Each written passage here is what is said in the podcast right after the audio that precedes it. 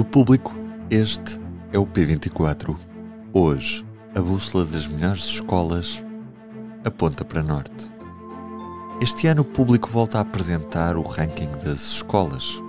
Das 50 melhores médias de exame, apenas 5 pertencem a escolas públicas. Aqui estamos a falar do ensino secundário. Como é que era em 2001, quando começámos com esta aventura anual? No topo das 50 classificações mais altas do país, havia 29 públicas e 21 privadas. Sinais dos tempos, desde 2004, que o ensino particular e cooperativo está em maioria no topo da tabela. Começamos por ouvir o professor da Faculdade de Psicologia e Ciências da Educação da Universidade do Porto, Tiago Neves. O, ter melhores notas tem a ver com a qualidade dos estudantes e tem a ver com a qualidade do ensino. O inflacionar mais tem a ver com, enfim, uma opção por uh, mais ou menos consciente por dar um, um empurrãozinho extra aos alunos de determinadas escolas. Mas neste ano fazemos outra pergunta. O que é que o Norte tem? Isto porque o Distrito do Porto teve no ano passado a melhor média de ensino secundário às oito disciplinas consideradas pelo público, com uma média de 12,13 valores. Segue-se Viana do Castelo com uma centésima acima de 12. A média nacional, para termos noção, situa-se nos 11,63. Mais nenhum distrito, além destes dois, apresenta uma média na casa dos 12. Já lá vamos. Para já, eu sou o Ruben Martins e hoje comigo trago para a conversa a diretora adjunta do público, Andreia Sanches. Vamos olhar para o ranking das escolas. Esta sexta-feira publicamos de novo os rankings, os rankings anuais das nossas escolas e, e, e pergunto-te, já fazemos isto há vários anos, já há décadas, ainda faz sentido organizarmos as escolas através de rankings? Olá, Ruben. É, é uma excelente questão. É, os rankings, como sabemos, são, são um exercício anual que uh, não é um exercício pacífico, digamos assim. Nós temos na nossa comunidade educativa muitas pessoas que entendem, muitos professores, desde logo, que entendem Uh, que tem que há uma componente de injustiça nisto de ano após ano compararmos escolas que uh, têm alunos de contextos tão diferentes. É de facto uma questão uma questão muito importante muito interessante, mas é preciso dizer que uh, nós no público há muitos anos que aproveitamos este exercício para analisar diferentes componentes do sucesso da escola, para ir à procura de respostas nas escolas, para viajar um pouco pelo país e encontrar escolas muito diferentes, professores que trabalham em contextos muito diferentes, porque de facto o desempenho de uma escola podemos considerar que é sucesso ter uh, a melhor média do país nos exames nacionais. Podemos considerar que é, num contexto difícil, onde, onde há famílias com problemas económicos, muitos alunos que para estudarem precisam do apoio do Estado. Nesse contexto, escolas que conseguem que os alunos, por exemplo, façam o seu percurso escolar sem chumbar, mesmo que no final desse percurso não tenham notas geniais no, nos exames nos exames nacionais. A verdade é que é que uh, fazem as, as, suas aprendizagens e, e, não acumulam chumbos e podemos considerar que isso é um, é um forte indicador de sucesso. Poderemos considerar Uh, e, e, nós temos uh, nos nossos rankings uh, um ranking chamado o ranking da superação. Poderemos considerar que é interessante ver quais são as escolas que mais superam aquilo que delas seria esperado, ou seja, os seus alunos perante os mesmos exames nacionais que são feitos em todo o país, um, os seus alunos conseguem ficar aquém ou além da, da, da, nota, da nota que seria esperada para essa escola.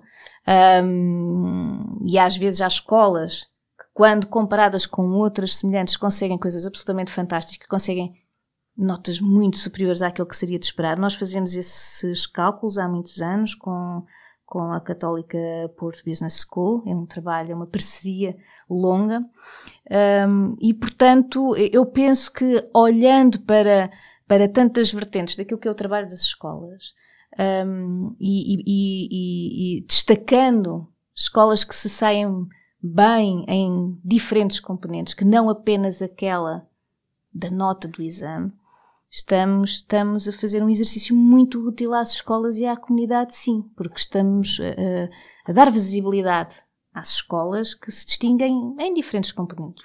E o que reparamos ano após ano, e este ano temos um trabalho precisamente sobre isso, é que as escolas no norte do país tendem a ter melhores resultados do que aquelas que estão situadas a centro, na área metropolitana de Lisboa e até mesmo mais a sul. Há alguma razão evidente para, para esse dado? Esse é de facto um dos temas principais desta edição especial dos rankings das escolas. Um, o, o, há muitos anos uh, que, que, que, as escolas do faixa norte litoral, Porto, Braga, Matozinhos, uh, mas também Passos de Ferreira no ano passado, há muitos anos dizia eu que, que estas escolas se destacam uh, não só nas primeiras posições dos rankings, como também noutros indicadores, uh, taxas de sucesso, taxas de conclusão do ensino secundário no tempo esperado, um, e, e, e, fomos, de facto, este ano tentar saber, saber por que razão. O, o, as explicações uh, que encontramos quando fomos às escolas tão diferentes como o Grande Colégio Universal no Porto, que é este ano a escola com a melhor média de exames do país, ou ao Conservatório de Braga, que é a escola pública com a, a, média, a média mais alta. Uh, mas também uh, noutras escolas uh, encontramos muitas explicações. Um corpo docente estável, o norte, a área metropolitana do Porto, por exemplo, tem uma taxa de professores no quadro vinculados, estáveis, de 78,3%. Na área metropolitana de Lisboa, a percentagem é de 68,8%. Este, segundo alguns uh, dos uh, especialistas que, que, contactamos, pode ser um fator relevante. outro, uma forte competição entre colégios. Um, a oferta de ensino superior na, na, naquela região uh, é, face à procura uh, dos alunos, uh, um, reduzida, digamos assim.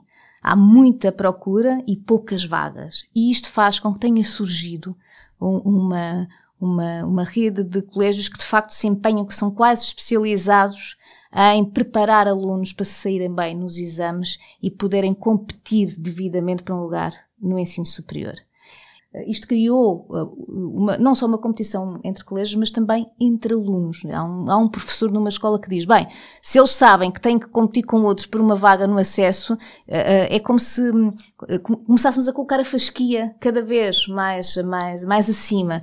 E, portanto, esta, esta concorrência também, também pode ser uma, uma explicação. Um, outra, um tecido uh, empresarial, uma burguesia que uh, valoriza uh, a, a, transmissão desses valores e a preparação dos filhos para, para um, um mundo de empreendedorismo, de mercado de trabalho competitivo e que vê na escola um veículo para, para se afirmar. Enfim, há muitas explicações. O que aqui é interessante é ouvir o que, o que diferentes uh, professores, investigadores em diferentes contextos nos dizem sobre, sobre isto. É, é um trabalho muito interessante do nosso jornalista uh, Samuel Silva. Andréia, nós estivemos na escola hum, em que ficou em primeiro lugar no ranking do, dos exames nacionais. E que escola é essa? Onde é que fica situada? No Porto. uh, é o Grande Colégio Universal do Porto. É uma estreante tem a melhor média de exames no, no ensino secundário, tem também a melhor média dos exames uh, do ensino básico, que no ano passado voltaram a realizar-se depois dos anos da pandemia. O diretor deste colégio é Rui Brito, diz que é muito redutor explicar o sucesso só pelo treino para o exame. Ele garante que aquilo não, que, que, que o Grande Colégio Universal não é uma escola onde só se treina para os exames, mas obviamente que, que, que, como, como quase todas as escolas, sobretudo nesta altura do ano, porque os exames estão mesmo a chegar outra vez, uh, há, há, uma preparação bastante, bastante intensiva. Depois, claro, todos os outros fatores que muitos diretores de escolas que se destacam pela positiva sublinham, os professores, a, a, a entrega, o acompanhamento. Isto, esta é uma escola que tem, que tem alunos dos diferentes níveis de ensino, portanto, muitos alunos frequentam a escola, fazem toda a sua escolaridade aí. Já vimos noutras edições Uh, noutras escolas que ocuparam o primeiro lugar dos rankings, que isso às vezes faz mesmo a diferença e aqui provavelmente também fará. A questão dos rankings é agradável ter-os cá, é lógico, mas, mas de qualquer forma e é agradável ficar em primeiro lugar, é sempre pronto, um, uma, uma, projeção diferente para o colégio. É, mas isso é um bocadinho o, o, aquilo que é o espírito do colégio, não é? É, um, é, fácil dizer isto, que nós também para a felicidade dos alunos e nos preocupamos depois com a, que nos preocupamos com o contexto de cada um, mas depois está aqui um saber que dura décadas, não é? De, de, de saber como nos aproximarmos dos alunos, saber como nos aproximamos das pessoas, uh, saber como nos aproximamos dos, dos pais, sabemos como uh, saber conquistar essa confiança. Confiança não é uma dádiva, não é? Outro dos dados que nós olhamos, estamos sempre muito atentos, ano após ano, é o ranking da superação, a capacidade que temos de uh, olhar para escolas em contextos mais desfavoráveis e vemos efetivamente que há alunos que se superam e que estão muito acima daquilo que eventualmente seriam esperados face ao contexto económico e social onde estão inseridos. Para que escolas é que olhamos mais neste ano no que toca a este, esta superação dos alunos? O, o ranking o, da superação é, é, liderado por uma escola, pela Escola Secundária de Vouzela, uma escola que tem cerca de 30% de alunos com, com ação social escolar, portanto alunos com famílias com rendimentos baixos. É uma, é uma escola que, de acordo com a nossa. Com, a, com o exercício que fazemos de, de uh, categorizar escolas em função dos seus contextos socioeconómicos, um exercício que fazemos com, com, a, com a Católica, é uma escola de contexto mais desfavorável, mas é uma escola uh, que a nossa jornalista Daniela Carmo descreve como uma, escola, uma escola muito, muito, muito tranquila, tão tranquila que às vezes alguns alunos até acham que é um bocadinho aborrecido o ambiente, mas que os professores consideram que é um ambiente propício a, a estudar-se e à concentração. Uh, é uma escola com cerca de 500 alunos um, e, e e há um, enfim, um sentido de um grande orgulho na forma como estes professores falam, falam do, do seu trabalho. E há também ali algumas, algumas jovens com quem falamos, algumas alunas que dizem que sentem que são, que são que saem dali bem preparadas, inclusivamente, uh, bem preparadas, e inclusivamente falamos com uma jovem que, que andou naquela escola uh, desde o sétimo ano até o ensino secundário e que conseguiu, e que conseguiu no ano passado uh, entrar no curso de medicina, que é o mais disputado curso, ou um dos mais disputados cursos do país. Outro dos indicadores ao qual prestamos atenção é ao ranking da, da equidade. Quem é que sai melhor neste ranking? Olha, Ruben, quem sai melhor é a Escola Secundária Frei Heitor Pinto na Covilhã. E é muito, muito curioso isto. A Escola Frei Heitor Pinto tem uma média de exames baixa, bastante baixa. Ou seja, os seus alunos de facto, que, foi, que prestaram provas uh, em 2022 não conseguiram distinguir-se particularmente do ponto de vista da média que tiveram nas oito disciplinas mais concorridas, que são aquelas que nós consideramos nos, nos rankings, uh, não conseguiram, não cons ficaram aquém daquilo que é daquilo que é a média nacional. Contudo, esta escola é a escola número um no tal ranking da equidade, que é um ranking que nos mostra o quê? Quais são as escolas que conseguem que os seus alunos com mais dificuldades económicas, quais são as escolas que conseguem que eles, que eles façam um percurso escolar sem chumbos. E no ensino secundário, de facto, é a Freio Pinto. Uh, estamos a falar de uma escola onde 96% dos alunos com o apoio do Estado uh, garantiram um percurso uh, sem chumbos. ou seja, terminaram o ensino secundário nos três anos previstos.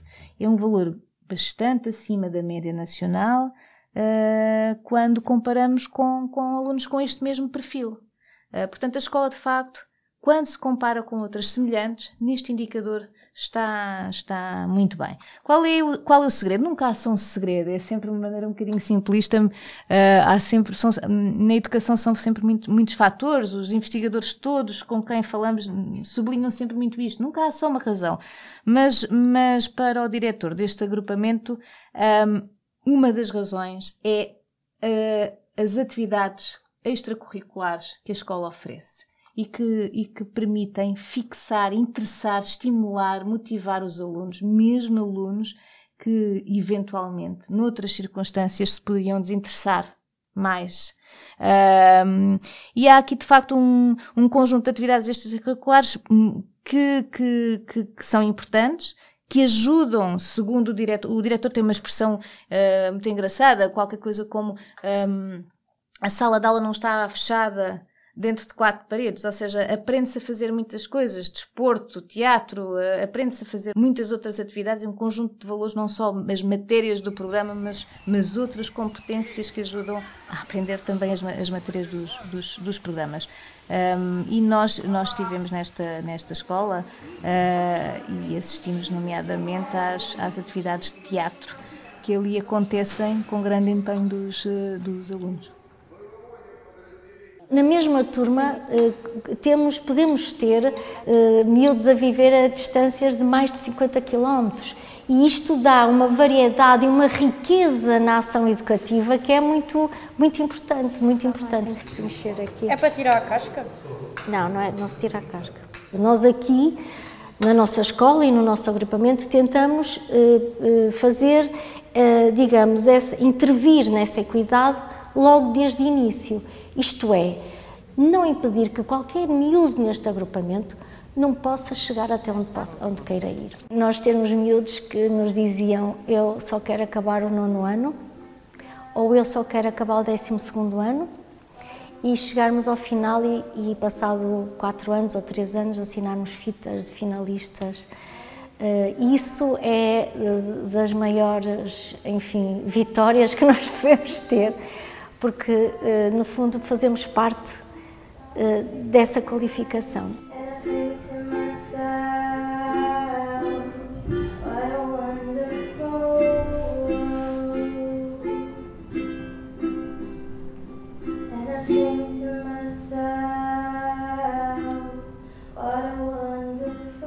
E hoje é destaque no público a audição de Pedro Nuno Santos na Comissão Parlamentar de Inquérito à TAP. Pedro Nuno explica quase tudo, menos a falta de memória sobre a indemnização de Alexandra Reis. Esta comissão tem a última audição nesta sexta-feira. Depois falta apurar as conclusões num relatório. Com música original de Ana Marques Maia, Andréa Sanches como convidada, eu sou o Ruben Martins e este foi o P24. Bom fim de semana! O público fica no ouvido.